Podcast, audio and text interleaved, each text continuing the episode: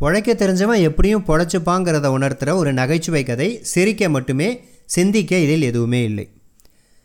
Engineering படிச்சுட்டு தான் படித்த இன்ஜினியரிங் படிப்புக்கு ஏற்ற வேலை கிடைக்கலன்னொன்னே வாழ்க்கை வெறுத்து போய் ஒருத்தன் இதை போல் ஒரு முடிவெடுத்தானா? என்ன அப்படின்னா மருத்துவர்கள் தான் இப்போ நிறையா சம்பாதிக்கிறாங்க அப்படின்ட்டு ஒரு போலியாக தனக்கு ஒரு சர்டிஃபிகேட்டை ரெடி பண்ணிக்கிட்டு தன்னை மருத்துவர்னு பகிரங்கமாக அறிவித்து ஒரு கிளினிக்கை ஓப்பன் பண்ணிவிட்டு உக்காந்துட்டானான் தன்னுடைய மருத்துவத்துறையில் ஏதாவது புதுமையாக பண்ணணும் அப்படின்ட்டு வாசலில் இதை போல் ஒரு போர்டு வச்சானோ அந்த பலகையில் என்ன எழுதியிருந்துச்சு அப்படின்னா நான் எல்லா வியாதியும் குணப்படுத்துவேன். நீங்கள் வியாதியோடு வந்து நான் குணப்படுத்திட்டேன் அப்படின்னா எனக்கு கன்சல்டிங் ஃபீஸாக ஐநூறுரூவா கொடுத்தா போதும். உங்களோட வியாதியை என்னால் குணப்படுத்த முடியலன்னா நான் உங்களுக்கு ஆயிரரூவா தரேன் அப்படின்னு போர்டு வச்சோன்னே நிறைய பேர் வந்து குமி ஆரம்பிச்சிட்டாங்களாம். எல்லாருக்கும் ஒரே மாதிரி மருந்து தான் கொடுத்துட்ருக்கான் எல்லாரும் வியாதியும் வந்து இவனுடைய நல்ல காலம் அவர்களுக்கு குணமாகி போயிட்டே இருக்காங்க. அதனால் அந்த மருத்துவரோட புகழ் நிறைய பரவிடுச்சு. இதை அறிந்த அந்த ஊரில் இருந்த ஒருத்தன் இவரை எப்படியாவது ஏமாற்றி என்னுடைய வியாதி குணமாகலைன்னு சொல்லி ஒரு ஆயிரரூவா இவர்கிட்டேருந்து கறந்துடணும் அப்படின்னு சொல்லிட்டு அவரை நோக்கி வந்திருக்கான். அவர்கிட்ட வந்துட்டு என்ன மாதிரி என்ன சொல்கிறான் அப்படின்னா டாக்டர் டாக்டர் எனக்கு வந்து நாக்கில் சுவை அறியக்கூடிய அந்த சக்தி சுத்தமாக போயிடுச்சு.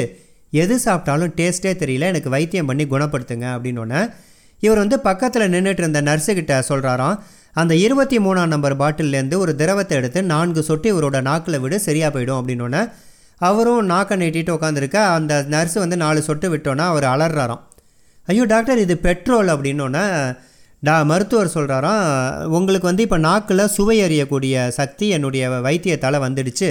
ஐநூறுரூபா கன்சல்டிங் ஃபீஸ் கொடுத்துட்டு நீங்கள் போகலாம் அப்படின்னோடனே ஏமாந்து போயிட்டு இவரை ஏமாற்ற நினச்சி நமக்கு ஐநூறுரூவா தண்டம் ஆயிடுச்சேன்னு ஐநூறுரூவாய் கொடுத்துட்டு வந்துட்டு ஆனால் இப்போ அந்த மருத்துவர் மேலே இன்னும் கோவம் ஜாஸ்தி ஆகிடுச்சான் எப்படியாவது இவரை ஏமாற்றி ஆயிரம் ரூபாய் பணத்தை வாங்கியே தீரணும் அப்படின்ட்டு கொஞ்ச நாள் கழித்து திரும்பி அந்த மருத்துவர்கிட்ட போனோம் போகும்போது இப்போ என்ன சொன்னான் அப்படின்னா எனக்கு ஞாபக மருதி ரொம்ப அதிகமாக வந்துடுச்சு. எதுவுமே நினைவில் இல்லை அப்படின்னு சொல்லிட்டு எனக்கு வைத்தியம் பண்ணுங்கன்ட்டு உக்காந்தானோம். அந்த வைத்தியர் என்ன சொன்னாராம் அதே நர்ஸுக்கிட்ட அதே இருபத்தி மூணாம் நம்பர் பாட்டில்லேருந்து நான்கு சொட்டு திரவத்தை இவருடைய நாக்கில் விடுங்க. ஞாபக சக்தி திரும்ப வந்துடும் அப்படின்னோடனே இவன் உடனே அலறிக்கிட்டு சொன்னானா ஐயோ அதுதான் பெட்ரோல் ஆச்சே அப்படின்ட்டு. பார்த்தீங்களா நான் வைத்தியம் பண்ணாமையே உங்களுக்கு வந்து ஞாபக சக்தி வந்துடுச்சு.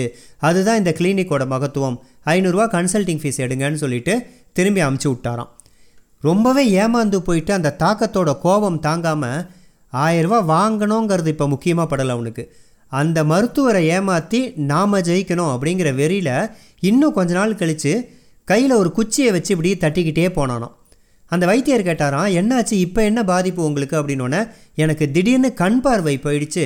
எனக்கு கண் பார்வையை மீட்டுத்தாங்க அப்படின்னு சொல்லிட்டு உக்காந்தானாம். வைத்தியர் வந்து பொறுமையாக சொன்னாராம் நான் கண்க்கு வைத்தியம் பார்க்கக்கூடிய வைத்தியர் கிடையாது. அதனால் உங்களுடைய கண் பார்வையை என்னால் மீட்டு தர முடியாது. நான் வந்து போட்டியில் தோத்துட்டேன். இந்தாங்க ஆயிரரூபான்னு சொல்லி கொடுத்தாராம். அதை வாங்கி பார்த்துட்டு வந்தேன் போட்டியில் தோற்ற ஆயிரரூபா தானே தரேன். நீங்கள் வெறும் ஐநூறுரூவா தான் தரீங்க அப்படின்னோடனே பார்த்தீங்களா என்னுடைய திரும்பவும் என்னுடைய மருத்துவமனையோட மகத்துவம் வேலை செஞ்சுருக்கு. உங்களுக்கு கண் பார்வை வந்துடுச்சு கரெக்டாக ஐநூறுரூவான்னு கண்டுபிடிச்சிட்டிங்க அப்படின்னு அந்த ஐநூறுரூவாயும் பிடுங்கிக்கிட்டு கன்சல்டிங் ஃபீஸாக இன்னொரு ஐநூறுரூவாயும் வாங்கிட்டு அனுப்பி வச்சாராம். இவன் ரொம்பவே ஏமாற்றத்தோட வெளியில் போனானாம். எத்தனுக்கு எத்தனும் எங்கேயாவது பிறந்திருப்பாங்கிறத அறிவுறுத்தக்கூடிய ஒரு நகைச்சுவை கதை தான் இது.